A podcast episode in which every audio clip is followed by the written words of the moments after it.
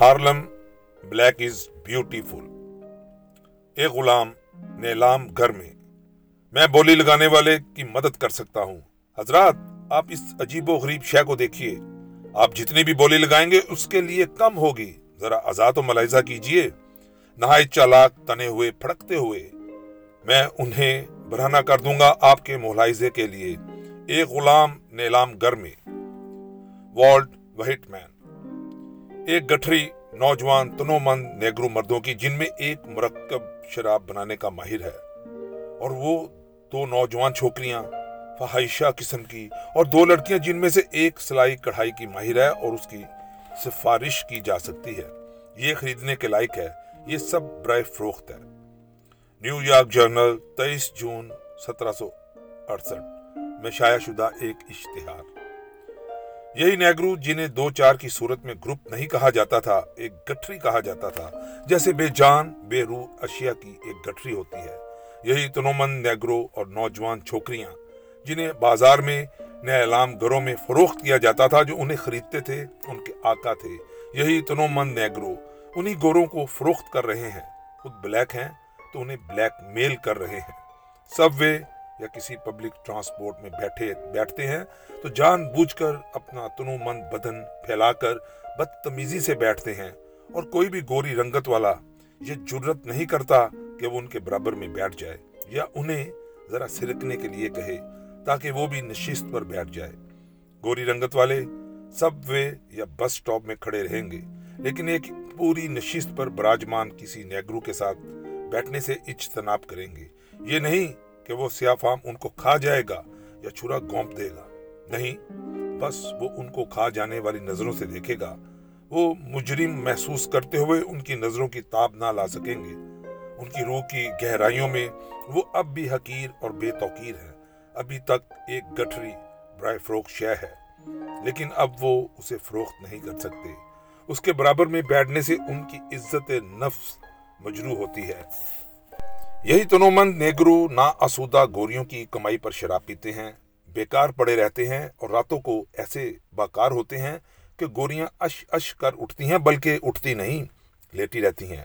نہ صرف ان کے ان گڑے غیر تہذیب یافتہ جانور بدنوں میں جادو ہے، بلکہ ان کی زبانیں بھی خردری لذت سے یوں لبریز ہیں کہ گوریاں پھر سے اش اش کرنے لگتی ہیں۔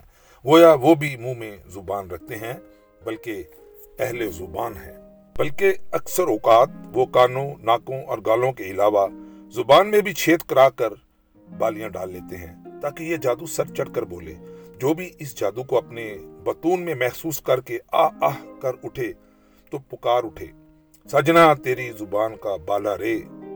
نون، میم، راشد نے ایک گوری نسل کی عورت سے اپنی غلامی اور محرومی کا کیا بدلہ لیا ہوگا جو یہ تنومند نیگرو لیتے ہیں؟ اور وہ جو نیو یارک جرنل کے بقول، چھوکریاں اور فحاشہ قسم کی لڑکیاں برائے فروخت ہوا کرتی تھیں، ان کے تو ڈنگ ہی نرالے ہیں۔ ان میں سے بیشتر نہایت فربا تھل تھل کرتی، گوشت کے کو گراں لڑکیاں ہیں۔ کہ ایک بار دیکھ لو تو دوسری بار دیکھنے کی حوث ہی نہیں رہتی۔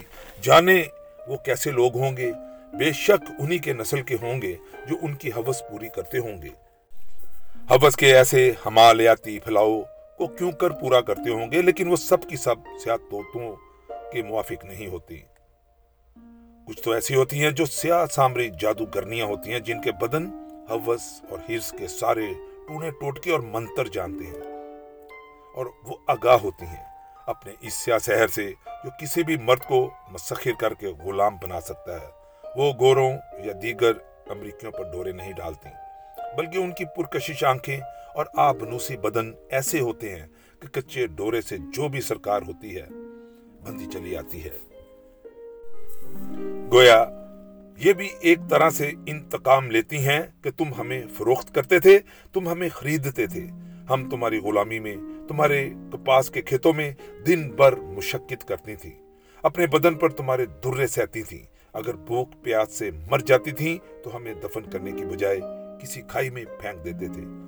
اور راتوں میں ہم تمہاری سواری تھی اور ہم میں سے جو بچے تمہارے بیچ سے پیدا ہوتے تھے، وہ بھی تمہاری ملکیت ہوتے تھے۔ تمہارے غلام ہوتے تھے۔ ان بچوں کو تم اپنا نام دیتے تھے۔ ایک باپ کے طور پر نہیں، ایک آقا کی شناخت کے طور پر۔ کہ یہ جو جان کیمبل ہے، تو یہ کیمبل کا غلام ہے۔ اور یہ جو کیٹس قلعے ہے، اس کے آقا کا نام قلعے ہے۔ اور جب ہم میں سے کوئی دکھ کے وہ دن سہ نہیں سکتا تھا اور باغ نکلتا تھا تو پھر اسے کہیں بھی پناہ نہیں ملتی تھی۔ کتوں کے ساتھ اس کا شکار کیا جاتا تھا؟ پھر برسر عام یا تو اسے جلا دیا جاتا تھا اور اگر آقا بہت رحم دل ہو تو ایک درخت سے لٹکا کر پھانسی دے دی جاتی تھی۔ آج کے امریکی سیاہ فام کے بد تہذیب رویے کو تب تک نہیں سمجھا جا سکتا جب تک ان کی غلامی کے دور کو نہ سمجھا جائے۔ اس دور کو سمجھنے کے لیے ٹونی ماریسن کے ناول دیکھ لیجیے۔ چلیے ایک فلم، کلر، پرپل ہی دیکھ لیں۔ چلیے، جب غلامی ایک قصہ پاری نہ ہوئی، کوئی تیس پینتیس برس بیشتر کی سڈنی پائٹر سپینسر ٹریسی کی guess who is coming for dinner ہی دیکھ لیجیے۔ تو آپ آج کے سیاہ فاموں کے رویے کو بہتر طور پر سمجھ سکتے ہیں۔ تو آج کی سیاہ فام سامری جادوگرنیاں بھی انتقام لیتی ہیں۔ انہیں نیگرس کہنا جائز نہیں ٹھہرتا کہ اب وہ ایفرو امریکن کہلاتی ہیں اور یہ خواتین جو جی میں آئے پہنتی ہیں اور جو جی میں نہ آئے کچھ بھی نہیں پہنتی۔ سب وے میں کسی ایک سفر کے دوران میرے این سامنے ایک ایسی ہی سامری سہرا دنیا جہاں سے لا تعلق بیٹھی تھی، بلکہ دنیا جہان کو اپنی جوتی کی نوک پر رکھتی تھی اور باقاعدہ سر سے پاؤں تک طرح طرح کے زیورات سے ڈکی ہوئی تھی۔ اس کے تسمیدہ جوتوں میں جو پاؤں دکھائی دے رہے تھے، ان کی تمام انگلیوں میں چھلے اور انگوٹھیاں پروئی ہوئی تھی رانوں میں بھی چاندی کے بالے سجے تھے۔ آب بنوسی چھاتیوں پر چاندی کی جالروں کی آرائش تھی۔ پوری ناک میں نتھیلوں کا ایک ہجوم تھا۔ کانوں میں متعدد جھمکے اور کانٹے جھلک رہے تھے۔ اور کیا ہے؟ اس کے چوڑے سیاہ ماتھے پر ایک بڑا جھومر اویزا تھا۔ گنگریلے بال بھی زیورات میں پروئے ہوئے تھے۔ جانے اس نے اس کے سوا کہاں کہاں کیا کیا ٹانک رکھا تھا جو دکھائی نہ دیتا تھا۔ یہ ساری اس کے پورے بدن پر لشکتی، گھنی آرائش، محرومی اور احتجاج کا ایک اظہار تھا کہ تم مجھے ایک قابل فروخت جانور سمجھتے تھے۔ میں تمہارے پاؤں چاٹتی تھی۔ سارا دن تمہارے عالیشان گھروں اور کھیتوں میں جھکی رہتی تھی اور راتوں کو تم میرے بھوکے اور مشقت سے ڈہ چکے بدن کو ہلکائے ہوئے کتوں کی مانند نوچتے تھے۔ تو اب میری طرف دیکھو، میں آزاد ہو چکی ہوں۔ میں اتنی آزاد ہوں کہ جہاں میرا جی چاہے، وہاں جو میرا جی چاہتا ہے پہنتی ہوں۔ کیا تم جو میرے خریدار ہوا کرتے تھے، میرے اس پہناوے پر اعتراض کر سکتے ہو؟ اعتراض کرو تو میں تمہارا منہ توڑ کر رکھ دوں گی۔ سیاہ فاموں کے اسی نوعیت کے عجیب و غریب پہناوے اور موج مستیوں کے زیورات در اصل سفید فاموں کو اشتعال دلانے کے بہانے ہیں۔ کہا جاتا ہے امریکہ کی سب سے بڑی پہچان تین چیزیں ہیں، ہالی ووڈ کی فلمیں، جنک فوڈ اور موسیقی۔ وہ آج تک اپنے زور بازو سے کوئی بھی ملک فتح نہیں کر سکا، لیکن انہی ملکوں کو اس نے ان تین چیزوں کے زور سے زیر کر لیا۔ میں پہلے بھی عرض کر چکا ہوں، امریکہ کو کاغذی شیر قرار دینے والے اور پھر ثابت کر دینے والے موزے تنگ کے مقبرے پر آج میک ڈونلڈ کے اشتہار کی روشنیاں جلتی بجھتی ہیں۔ بیجنگ جہاں ایک زمانے میں ہر نوجوان کے ہاتھوں میں ماؤ کی سرخ کتاب ہوا کرتی تھی، آج ان کے ہاتھوں میں کے ایف سی کے چکن ہوتے ہیں۔ ویتنام میں بھی امریکی فوڈ آؤٹ لیٹ دڑا دڑ کھل رہے ہیں اور ویت کانگ گریلوں کی اولادیں بندوق کی بجائے برگر تھامے ہوئے ملتی ہیں۔ پیٹ کی غذا اپنی جگہ، لیکن امریکہ کی میری رائے میں جو اتنی ناقص نہیں ہے، سب سے اہم اور خوبصورت کنٹریبیوشن اس کی موسیقی ہے۔ اور وہ بھی بنیادی طور پر نیگرو موسیقی، کیونکہ موسیقی تو ہمیشہ کسی عظیم دکھ کی جمال اور کسی المیہ کی جلال میں جنم لیتی ہے۔ اسودہ حال روحوں میں کبھی رومی کی نیا کی لے نہیں گونجتی۔ ایک سیافام موسیقار نے کہا تھا کہ ہم لوگوں کے پاس اور تھا ہی کیا اپنی غلامی اور دکھ کو ایک ٹرمپٹ یا ڈرم میں گول دینا۔ چنانچہ امریکی جنوب جہاں ڈور ڈنگر رکھنے کی بجائے سیاہ فام غلام رکھے جاتے تھے، وہاں کے تحت نظر پھیلے کپاس کے کھیتوں میں ذلت در بدری اور دکھوں کے سینے سے جو آہیں نکلتی تھی ان سے بلوز موسیقی کے دھارے پھوٹتے۔ انہیں ہم نوہے اور مرثیے بھی کہہ سکتے ہیں کہ ہر قوم اور نسل کی ایک کربلا ہوتی ہے۔ بلوز موسیقی سیاہ فاموں کے دکھوں کی ایک پر اثر تاریخ بھی ہے۔ امریکی خانہ جنگی کے اختتام پر جنوب کے جنگ کے میدانوں میں جہاں لاشیں بکھری ہوئی تھیں، وہاں فوجیوں کے وہ ساز بھی پڑے تھے، جو ان کے بینڈز میں بجائے جاتے تھے۔ سیاہ فاموں نے یہی ساز اٹھائے اور ان میں اپنی غلام روحیں اور دکھی سانس پھونک کر جاز ایسی عظیم موسیقی کو جنم دیا، جس نے بیرا اوکیانوس کو پار کر کے پورے یورپ اور پھر پوری دنیا کو اپنے سحر میں گرفتار کر لیا۔ برائے فروخ سیاہ غلاموں کے سانس امریکہ کی واحد پہچان بن گئے۔ کاؤنٹ بیسی بیسی سمیت۔ Billie Holiday, Diana Washington Duke Ellington ایسے لوگ تھے جن کے سر کا جادو سر چڑھ کر بولتا تھا۔ یہی ڈیوک النگٹن اپنے نیگرو آرکسٹرا کے ہمراہ کبھی لاہور آئے تھے اور باغ جنا کے اوپن ایئر تھیٹر میں اپنی نو عمری کے زمانے میں میں نے ڈیوک اور اس کے ساتھیوں کی روح پر اثر کرنے والی جاز موسیقی سنی تھی۔ انگلستان کے قیام کے دوران جسے اب پچاس برس ہونے کو ہیں، ایلاس فیس جیرالڈ ایسی موٹی اور بدی خاتون نے مجھ جیسے شخص پر بھی جو گن رس نہیں رکھتا تھا سحر تاری کر دیا تھا۔ وہ کیسے والہانہ خودی کے ساتھ رک کے گیت اپلاتی تھی۔ پھر گریٹ نیٹ کنگ کول تھا، جس کے گیت party is over my friends اور خاص طور پر ٹرو لو یورپ کی نوجوان نسل کے خون میں رچ گیا تھا۔ پھر گہری جنسی آواز میں گانے والے ارتھا کٹ، جس کے بیشتر گانے اس کی آواز کی ترجمانی کرتے تھے۔ فیور، اور وہاں ایک آگ ہے نیچے۔ نیچے میرے دل میں ہمارے نوخیز بدنوں کو آگ لگا دیتے تھے۔ اس عہد کی سب سے پسندیدہ موسیقی راک اینڈ رول بھی سیاہ فاموں کے تھرکتے بدنوں میں سے پھوٹی۔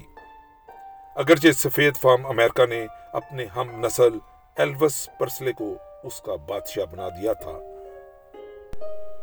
لیکن حقیقت یہ ہے، پیانو پر کودنے والے لٹل رچرڈ نے گڈ گالی مس مالی گا کر اس صنف کا آغاز کیا۔ ہیری بیلا فونٹے کے گانے day o daylight comes and I want to go home اور خاص طور پر red sails in the sunset رومان، رومانی ماحول کا ایک اہم جز تھے اور یہ گیت بازاروں میں گائے جاتے تھے۔ بے شک ان دنوں سیمی ڈیوس جونیئر بھی تھا۔ جس کی ایک ٹانگ لکڑی کی تھی اور ایک آنکھ بھی نہیں تھی، اور اس کے باوجود وہ ایک زبردست رکاس اور گلوکار تھا۔ وہ فرینک سناٹر اور ڈین مارٹن ایسے گلوکاروں کا جگری یار تھا اور ان سے کہیں بڑھ کر لوگوں کا پسندیدہ تھا۔ اور یہ ایک طویل فہرست ہے، میں سب نام نہیں گنوا سکتا۔ اور یہ آج سے پچاس برس بیشتر کے لوگ ہیں۔ ان کے بعد اور بھی بہت سے آئے۔ رے چارلز کے بعد ان دنوں لائل رچی اور سٹیوی ونڈرز کو جب سنتے ہیں، ہیلو، کیا یہ تم ہو؟ جس سے میں بات کر رہا ہوں۔ اور میں نے صرف یہ کہنے کے لیے فون کیا ہے کہ میں تم سے محبت کرتا ہوں۔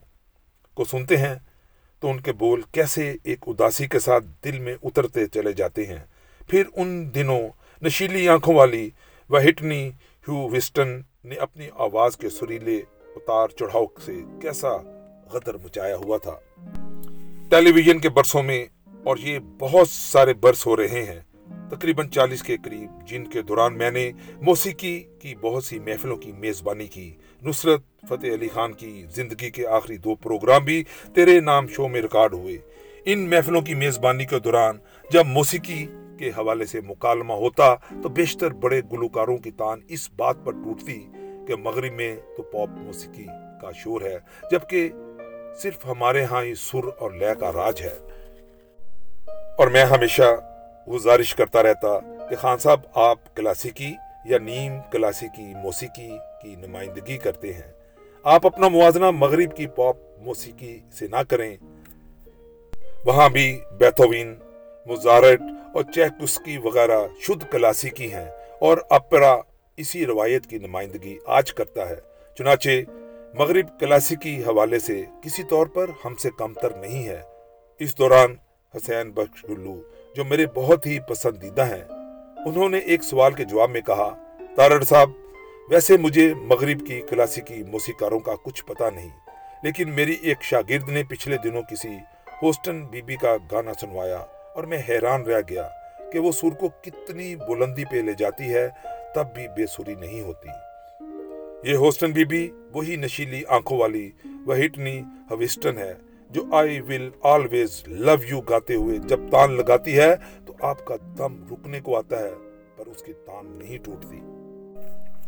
ان گئے زمانوں میں جاز موسیقی کا سراغ لگاتے ہی اگر کسی ایک موسیقار کا نام لینا ہو تو وہ لوئنگ آرم سٹرانگ کے سوا اور کوئی نہیں ہو سکتا۔ کہنا تو نہیں چاہیے کہ سب شکلوں کو اللہ تعالیٰ نے بنایا ہے۔ پر محدود چند شکلیں ایسی ہوتی ہیں کہ وہ نہ بھی بناتا تو کیا برا ہوتا؟ ان میں لوئی آرم سٹرانگ کی شکل سرے فہرست ہوگی۔ وہ بنیادی طور پر ایک بگل بجانے والا تھا یعنی ٹرمپٹ پلیئر، لیکن اپنے فن میں ایسا یکتا تھا کہ اسے مین ود گولڈن ٹرمپٹ کہا جاتا تھا۔ ٹرمپٹ ایک نہایت مشکل ساز ہے، اور اسے بجانے کے لیے بہت سارا سانس اور قوت درکار ہوتی ہے۔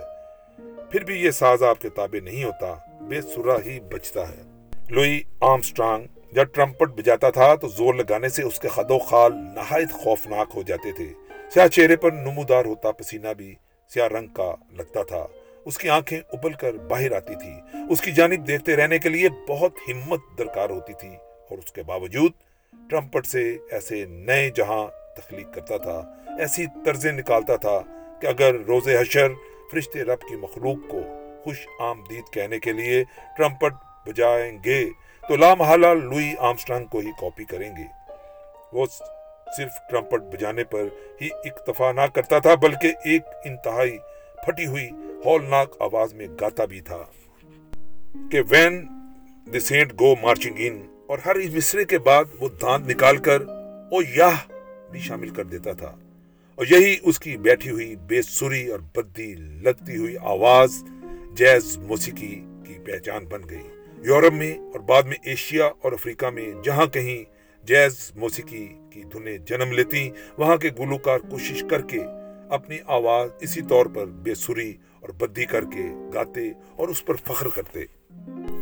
ان زمانوں میں جب تقریباً ہر برس میں اپنے خاندان کی ہمراہ کار پر سوار شمال کی جانب رخ کر لیتا تھا اور اس دوران یہ طے ہو جاتا تھا کہ کار کے ٹیپ ریکارڈر پر ایک ٹیپ والد صاحب کی کوئی یا بوست زدہ موسیقی دل پر پتھر رکھ کر سنی جائے گی اور دوسری ٹیپ بچہ لوگوں کی من پسند ہوگی۔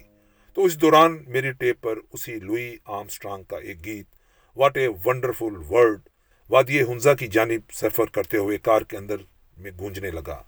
میرے بچے اپنے ہمراہ مائیکل جیکسن اور موڈونا کو بھول گئے اور کہنے لگے، ابو یہ کون ہے جو جانتا تھا کہ کبھی ہم شاعرہ ریشم پر سفر کرتے ہوں؟ خوبانیوں سے لدے ہوئے درختوں راکا پوشی کی برفوں کے سائے میں سانس لیں گے، اور یہ تب دنیا کتنی خوبصورت ہوگی، وہ کیسے جانتا تھا؟ اس میں کوئی شک نہیں کلوئی آمسٹنگ کا یہ گیت سن کر دنیا کی خوبصورتی کا اعتبار آ جاتا ہے۔ اگرچہ یقین نہیں آتا کہ ہماری دنیا میں اللہ کی سیاہ مخلوق کو ہزاروں برس پیشتر نہیں بلکہ چند برس پیشتر تک، اور وہ بھی امریکہ ایسے روشن خیال اور تہذیب یافتہ ملک میں تقریباً جانور سمجھا جاتا تھا۔ اور میں جانوروں کی فہرست میں کتوں کو شامل نہیں کر رہا کہ وہ تو مراعات یافتہ طبقہ ہے۔ یہ بہت دن پہلے کا قصہ نہیں ہے جب سیاہ فام روزہ پار کر ایک بس میں ایک گورے کے داخل ہونے پر اسے جگہ دینے کے لیے کہ وہ ایک سپیریئر نسل سے تھا، اپنی نشست سے اٹھی نہیں بیٹھی رہی تھی اور اس کی سزا بھگتی تھی۔ روزہ کا انتقال ابھی پچھلے دنوں ہوا ہے نہ ہی اس روز کو زیادہ عرصہ ہوا ہے جب میں نے ٹیلی ویژن پر لٹل راک میں ایک نیگرو لڑکی کو کمانڈوز کی حفاظت میں ایک سکول میں جاتے دیکھا تھا، جو صرف گوروں کے لیے مخصوص تھا اور امریکی دستور کی پناہ میں اس میں داخل ہوئی تھی۔ ہی علی جا محمد کی نیشن آف اسلام کا ظہور ہوا تھا نہ محلکم ایکس کا۔ ابھی وہ لوگ موجود ہیں جنہوں نے سفید چوگوں میں روپوش، مخروطی ٹوپیوں والی نسل پرست جماعت کلو کلکس کلین کو نیگروس کے گھر جلاتے، بلکہ انہیں ان کے سمیت جلاتے اور انہیں انہیں درختوں سے لٹکا کر پھانسیاں دیتے۔ سلیپ پر گاڑ کر نظر آتش کرتے اپنی آنکھوں سے دیکھا تھا۔ ابھی کچھ عرصہ پہلے یہ سینکڑوں برس پہلے کے قصے نہیں ہیں۔ میں نے اس بیکار حیات کا جتنا عرصہ کتابوں اور کاغذوں پر جھکے گزارا ہے، تقریباً اتنا ہی حصہ سلور سکرین کو گورتے گوایا ہے۔ ایک زمانے میں خوراک کی بھوک جتنی ہی بھوک مجھے فلموں کے لیے بھی لگتی تھی۔ اور اگر میں ہر ماہ تیس فلمیں نہ سہی بیس پچیس تو ضرور ہی دیکھتا۔ بعد میں میرے ادب پر ان فلموں کے گہرے اثرات مرتب ہوئے۔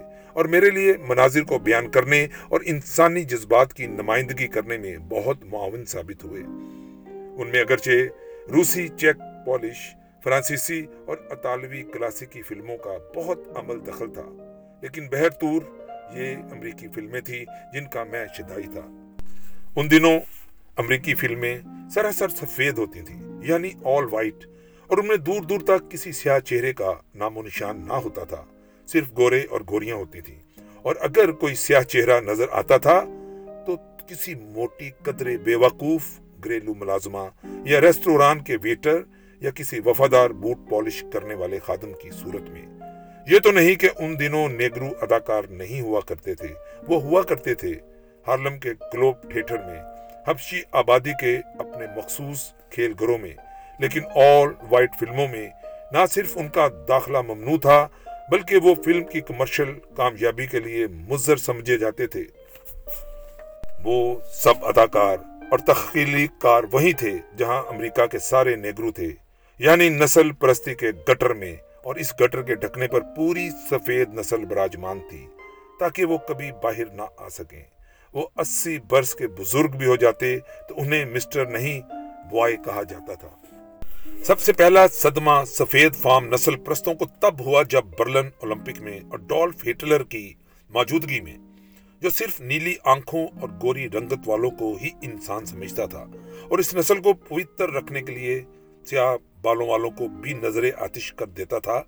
تو اس کی موجودگی میں ایک سیاہ ترین لشکتی رنگت والے امریکی حفشی نے ٹریک فیلڈ پر تمام گوری رنگت والوں کو مات دے کر گولڈ میڈل جیتا۔ تو صرف ہٹلر کو ہی نہیں، بیشتر امریکیوں کو بھی بے حد صدمہ ہوا کہ یہ کیسے ممکن ہے کہ ایک حبشی میں اتنی قابلیت ہو کہ وہ گوروں کو شکست دے دے۔ بہت دیر بعد میں یہ تھیری پیش کی گئی کہ ایتھلیٹکس میں چونکہ صرف بدنی قوت کا عمل دخل ہے، اس میں سوچ کا کوئی حصہ نہیں ہوتا۔ اس لیے سیاہ فام کھلاڑی جیت جاتے ہیں، جبکہ جن کھیلوں میں سوچ سمجھ درکار ہے یعنی ٹینس وغیرہ۔ ذرا دیکھیے۔ وہاں آپ کو دور تک کوئی سیاہ فارم نظر نہیں آئے گا۔ تب وہ لمبی، تڑنگی ولیم سسٹرز نمودار ہوئی جن کا باپ تماشائیوں کی روح میں بیٹھا، اپنی بیٹیوں کو بلند آواز میں شاباش دیتا، ان کی ہمت بڑھاتا تھا۔ اور وہ ٹینس کی دنیا پر نہ صرف چھا گئیں، بلکہ وہ دن بھی آیا کہ ورلڈ چیمپئن شپ کے فائنل میں وہ ایک دوسرے کے مد مقابل تھیں۔ اور ان کے والد کو سمجھ نہ آتی تھی کہ وہ کس بیٹی کی ہمت بڑھائے۔ چنانچہ وہ چپ چاپ بیٹھا رہتا تھا۔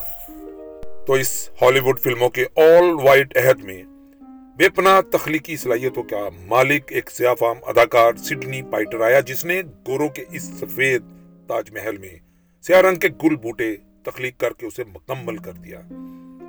دی ڈیفائنٹ ونر میں وہ ٹونی کرسٹس کے ہمراہ تھا، جو اس عہد کا گولڈن بوائے تھا، لیکن وہ سڈنی پائٹر کے بلیک گولڈ کے سامنے مانند پڑ گیا۔ سپینسر ٹریسی جیسے شاندار اور سینئر اداکار کے ساتھ جب وہ guess who is coming for dinner میں آیا تو لوگوں کو بہت حیرت ہوئی۔ ایک سفید فارم اور بہت خوش شکل لڑکی، ایک انتہائی قابل اور گہری سوچ رکھنے والے نیگرو نوجوان کی محبت میں مبتلا ہو جاتی ہے۔ وہ اسے اپنے والدین سے ملانے کے لیے اپنے گھر ڈنر پر ماتو کرتی ہے۔ اور والدین کو زندگی میں سب سے بڑا صدمہ تب ہوتا ہے جب ان کی بیٹی ایک نیگرو کا بازو تھامے، اس کو متعارف کرواتی ہے کہ ڈیڈی، یہ ہے وہ شخص جس کے ساتھ میں اپنی زندگی گزارنا چاہتی ہوں۔ سڈنی پائٹر کی film to sir with love نے دنیا بھر میں تہلکا مچا دیا۔ یہاں تک کہ لاہور کے الفلا سینما میں ریلیز ہوئی تو لاہوریوں کو اس کا تھیم سانگ اتنا دل پسند ہوا کہ ان زمانوں میں شہر کی گلیوں میں وہ ہر سو سنائی دیتا تھا۔ سڈنی کی یہ تینوں فلمیں اب کلاسک کا درجہ اختیار کر چکی ہیں۔ یہ صرف سڈنی کی دین ہے کہ آج ہالی ووڈ میں ہر سو سیاہ فام اداکاروں کا راج ہے۔ ایک سراسر سفید فلم کا تصور بھی نہیں کیا جا سکتا۔ باکس آفس پر وہ فلم کامیاب ہی نہیں ہو سکتی جس میں کوئی سیاہ فام چہرہ نظر نہ آئے۔ چاہے وہ میٹرکس ہو یا رابرٹ ڈی نیرو کی کوئی اور فلم۔ یہاں تک کہ جیمز بانڈ کی فلم میں بھی آپ کو ہیلی بیری ہیروئن نظر آئے گی۔ ڈیزلز واشنگٹن کے سامنے ہالی ووڈ کے سپر سٹار مانت پڑ جاتے ہیں اور اس نے اپنا پہلا آسکر ایوارڈ وصول کرتے ہوئے سڈنی پائٹر کو ان الفاظ میں خراج تحسین پیش کیا تھا کہ اگر وہ نہ ہوتے تو آج میں بھی نہ ہوتا۔ ایڈی مرفی کی کامیڈی کے سامنے کوئی نہیں ٹھہرتا۔ رے چارلز کا نابینا کردار ادا کرنے والا اداکار جیمی فاکس اس کردار میں ڈل جاتا ہے کہ بعد کی فلموں میں بھی وہ آپ کو نابینا ہی لگتا ہے۔